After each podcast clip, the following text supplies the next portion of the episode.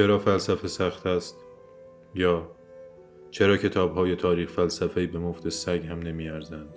یا دقیق تر فلسفه چیست؟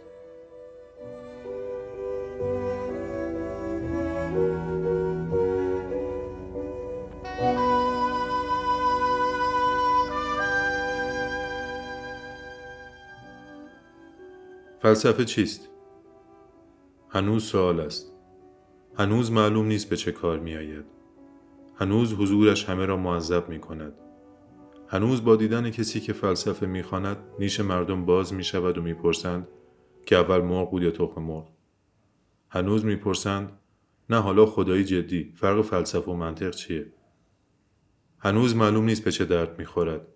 هنوز نمی شود ازش سر درآورد. هنوز مانند طفل نوپا باید ازش در برابر دیگران دفاع کرد تا با اخ و توف و لعنت و لگت نزنند و نکشندش. اما تقصیر کیست که اینجوریست؟ تقصیر کیست که همواره خط تمایز بسیار پررنگی هست میان فلسفه خانها و غیر فلسفه خانها؟ میان روشنفکرها و عوام؟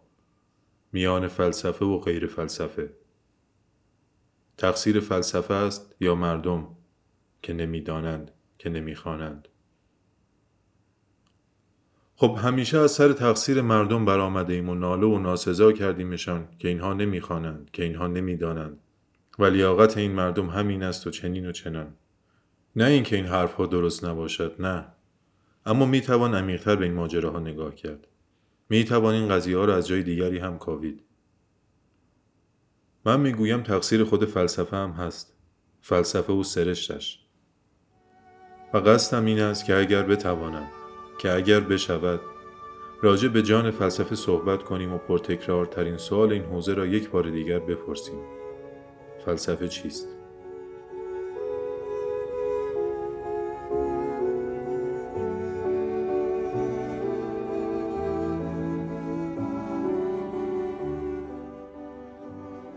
برای آنکه بفهمیم فلسفه چیست باید ابتدا به ابزارش توجه کنیم. کلمات. فلسفه از کلمه استفاده می کند.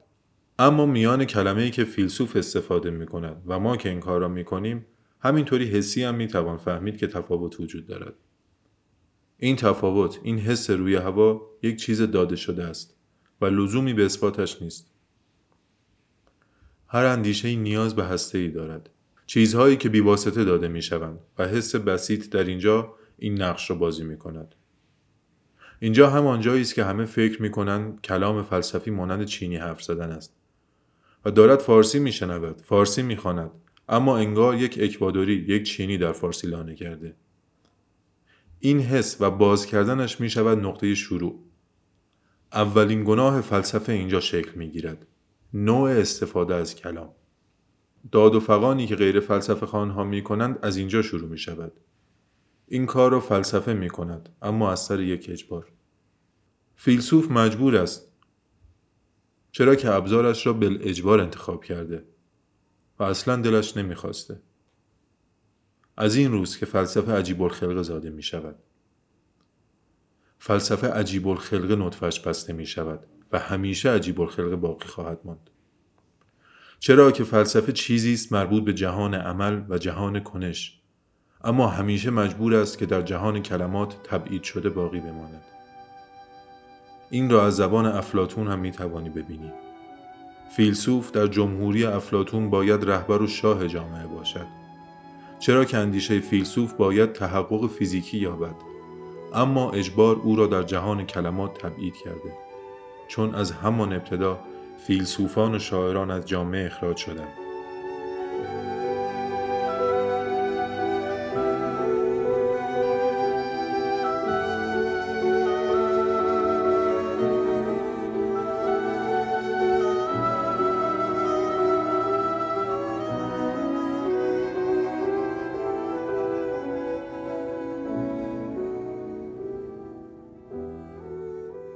کاری که بل اجبار این تبیدی ها در زبان کردند ساختن زبانی نو بود در زبان.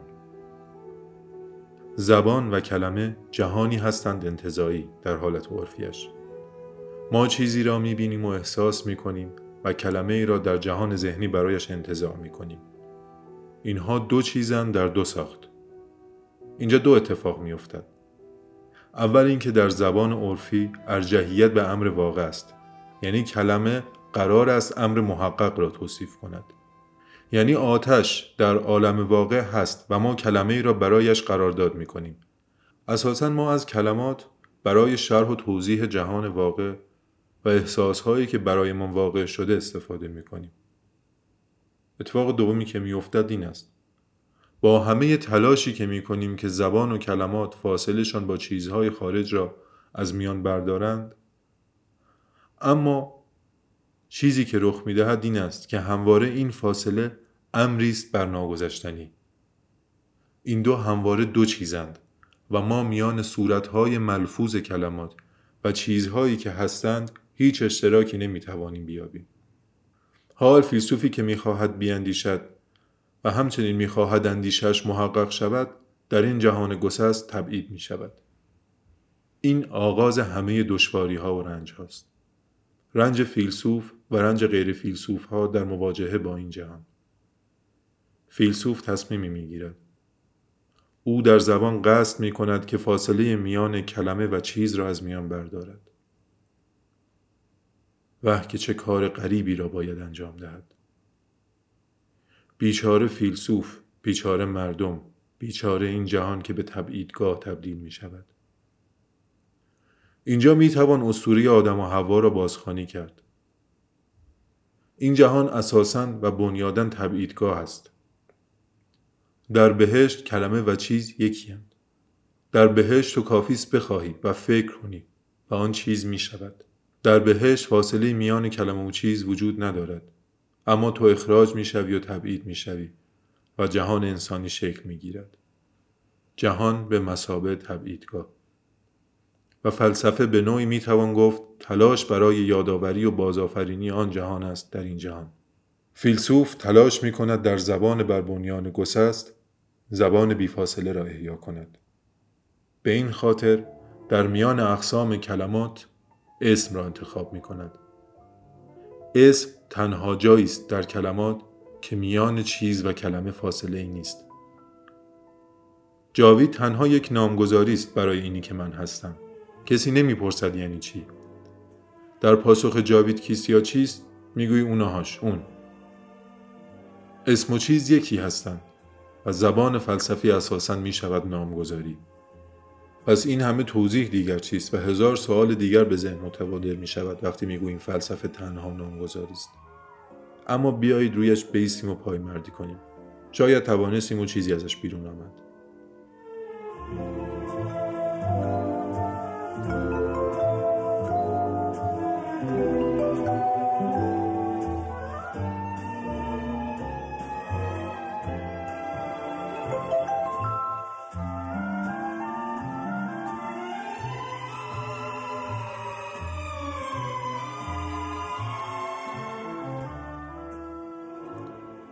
حال که این طرح را مطرح کردیم چیز دیگری هم باید بگویم. فلسفه چیست؟ فلسفه جغرافی است. فیلسوف جغرافی می‌گوید و کارش تنها توصیف است. این یعنی چه؟ باید با کتاب های تاریخ فلسفه بحث را شروع کنیم. اول یک چیز را بگویم. کتاب های تاریخ فلسفه خندقی هستند برای جهان فلسفه. کتاب های تاریخ فلسفه درست جلوی جهان فلسفه کشیده می شوند. اما نه برای کمک برای ورود.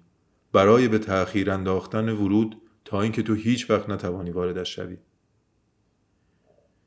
کتاب های تاریخ فلسفه زبانشان زبان عام است و در زبان گسست حرکت می کنند و به این خاطر همواره فاصله می اندازند بین چیز و کلمه و به همین خاطر توضیحاتشان ته ندارد اما جهان فلسفه و زبان فیلسوف حرکتش به سمت تمام کردن و از میان برداشتن فاصله است. کتاب های تاریخ فلسفه و نوع اندیشه دانشگاهی ناممکنی فلسفه هستند چون که راجع به یک مفهوم حرف می‌زنند. مثلا تو مفهوم حقیقت را می‌گیری و نظر هر فیلسوف را راجع به این کلمه طرح می‌کنی. فلسفه تبدیل می شود به یک جدل و بحث مدام راجع به یک مفهوم. جهانهای موازی و بینهایت فلسفه و فیلسوفهای مختلف در هم فرو می روند و تبدیل به یک جاده مستقیم می شوند. و مفاهیم یکی پس از دیگری پشت هم چیده می شود. از افلاتون تا کانت و هگل و مارکس و چامسکی در یک خط قرار می گیرند. درست از هر کدام نظر خودشان را دارند اما تو نمی بینی جایگاه آن کلمه در فلسفه هر کدام چیست و انگار همهشان با اهمیت یکسان راجع به آن موضوع صحبت کردند. به این واسطه تو با طرح و اندیشه کاپلستون در نه جلد آشنا می‌شوی نه با هیچ کدام از آن فلاسفه که نام می‌برد. تو برای چنین طرحی یعنی نوشتن تاریخ فلسفه باید همه فیلسوف ها را از جایشان درآوری و در یک فضای همشکل و در بهترین حالت خلع مانند بگذاری و بخواهی که با هم بحث کنند. همه فلاسفه به واسطه کاپلستون حذف می شوند و ما در شکم و روده کاپلستون به مدت نه جلد گشت و گذار می کنیم. تا زمانی که بعد از این گشت و گذار در مراسلات گوارشی ایشان با یک مدرک فوق لیسانس در جیب و یک مدرک دکترا در دست از انتهای این مسیر گوارشی دفع شویم. ما جایی را ندیدیم. ما با فیلسوفی آشنا نشدیم. تنها در آستانه فلسفه ایستادیم. و اینقدر دور این قصر دورمان دادند تا بدون امکان ورود به قصر به همان جهان پیشین بازگردیم و یا تبدیل به یکی از دربانهایی شویم که نگذاریم بعدی ها وارد شوند.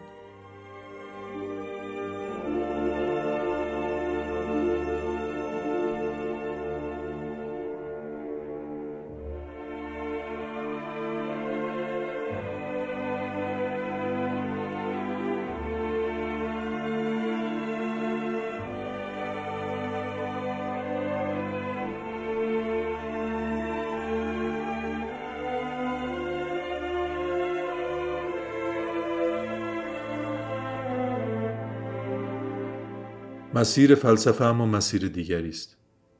مفاهیم نامند برای فیلسوف. قبلتر گفتیم فلسفه جغرافی است. و حقیقت نزد دولوز و هگل و کانت تنها از لحاظ جسمانیت ملفوظ یکی هستند. و در هر کدام برای نامگذاری چیزی استفاده می شوند که برای فهم آن که حقیقت برای دولوز چیست تنها باید یک چیز گفت بیا و ببین. مثل پاسخ جاوید کیست یا چیست؟ پاسخی وجود ندارد. اینا هاشین یاروست. ما در تز یازدهم مارکس یاد گرفته ایم فیلسوف شارح جهان نیست سازنده جهان است. فیلسوف همیشه شهریار بوده و از همینجا مسخرگی فیلسوف شروع می شود. فیلسوف موجودی تک افتاده و ترد شده است که تاجی بر سر می‌گذارد و شهریار می شود. اما در تک افتاده ترین حالت به واسطه شکل جهان این واقع برایش رخ می دهد. و به همین خاطر مسخره به نظر می آید. شهریار جهان بی مردم پادشاهی که بر هیچ کس حکم نمی راند. اما این مسخرگی مسخرگی جهان ماست که درش هستیم. و تنها بدنامیش به گرده فیلسوف و هنرمند آوار شده. فیلسوف می سازد جهانی را. جهان محقق تنها یک گونه از جهانی بود که می‌شد باشد. اما این امکان محقق شد و بی نهایت جور دیگر که می توانست باشد را سر برید. آیا چون سربریده شدند چون نتوانستند باشند یعنی وجود ندارند؟ این برداشت کوته نظرانه است که به خوردمان دادند. این محدود کردن هستی به همینی که هست بزرگترین حیله است که شیطان در جهان ما یعنی جهان سرمایه داری جلوی چشممان گسترانید. ما بی نهایت جور می توانستیم باشیم و جالبیش اینجاست که بی نهایت جور می توانیم همین اکنون باشیم. اما به واسطه این حیله و رودستی که به همان زدند فکر می کنیم همین یک جوری که هستیم تنها شکل ممکن است. تحقق را با وجود اشتباه گرفتیم و دیگر نخواستیم. اصلا دیگر ندیدیم که بخواهیم هزار جور دیگر باشیم. ما دیگر فلسفه نخواندیم، نقاشی ندیدیم، فیلم ندیدیم و فقط همانهایی که به همان گفتن را دیدیم و خواندیم.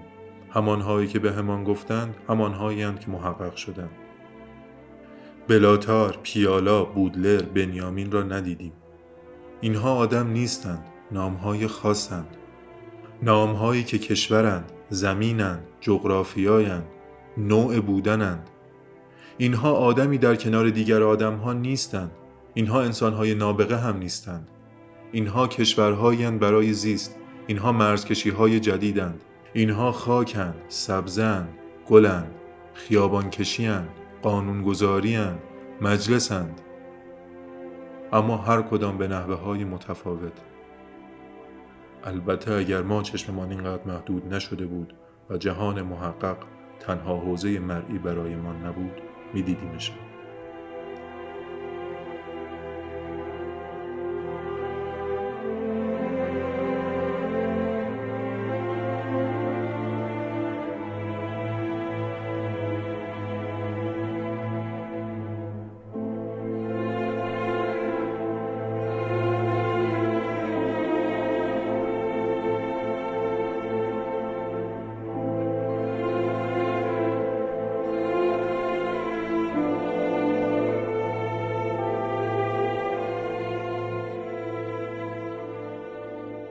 قدرت با ما کاری کرد که ما از بدنمان محدودترین حرکات را لازم داشته باشیم. یعنی یک کارمند از بی نهایت حرکتی که می تواند به بدنش بدهد تنها یک حرکت را می شناسد.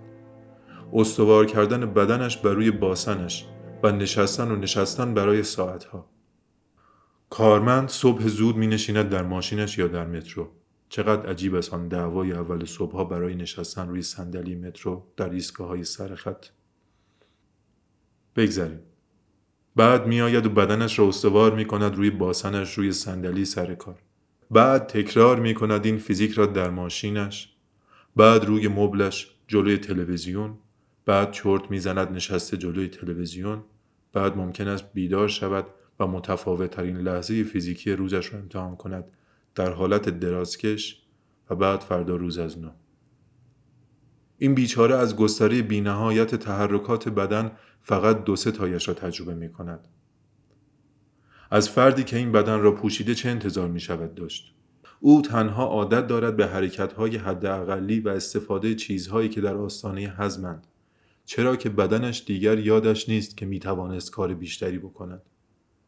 او دیگر نمی‌داند که بی نهایت شکل حرکت هست و جهان ما تنها او را این گونه می سازد و البته جهان یک کارگر را هم همینطور. اصلا در جهان پیشرفت و تخصصی گرایی یعنی هر بدن آگاه شود به عرصه محدود و اصلا لازم نباشد که از کار بغل دستیش هم سر درآورد. مثل یک ماشین.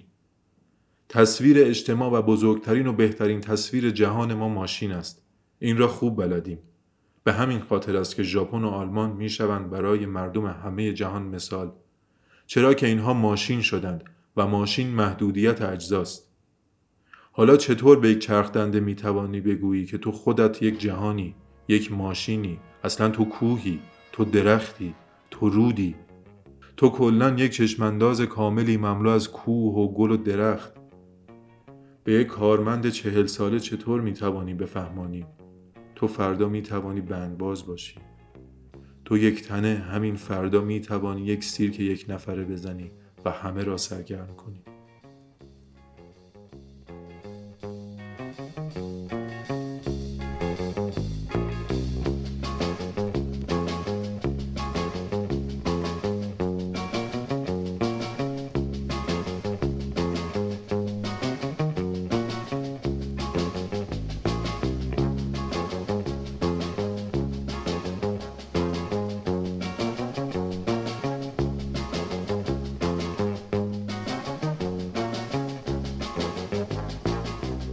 اینجاست که فلسفه نامعنا می شود برای این آدم و این جهان. اما فلسفه فلسفه جهان ترسیم می کند و هر کدام از کلمات نامی می شوند برای قسمی از جغرافیایش. به همین خاطر اولین کار برای ورود به فلسفه نه تجهیز شدن با مفاهیم و هزار چیز دیگر که برهنه شدن است. تو دلوز نمی‌فهمی اگر تصوری از حقیقت از این جهان گوشه قایم کرده باشی و با خودت آورده باشی. پست می‌زند. میدانی چرا؟ چون حقیقت مفهوم نیست یک نام است. دلوز برای نامگذاری یک گوشه از جهانش این نام را برمیگزیند. مجبور است. راجع بهش حرف زدیم. مجبور است بیچاره. تو باید ببینی او چرا نامگذاری کرده است.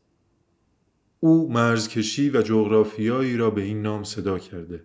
و تو اگر با تصور خودت بخواهی آن گوشه از جهان او را ببینی مجبور می شوی که وارد جدل شوی.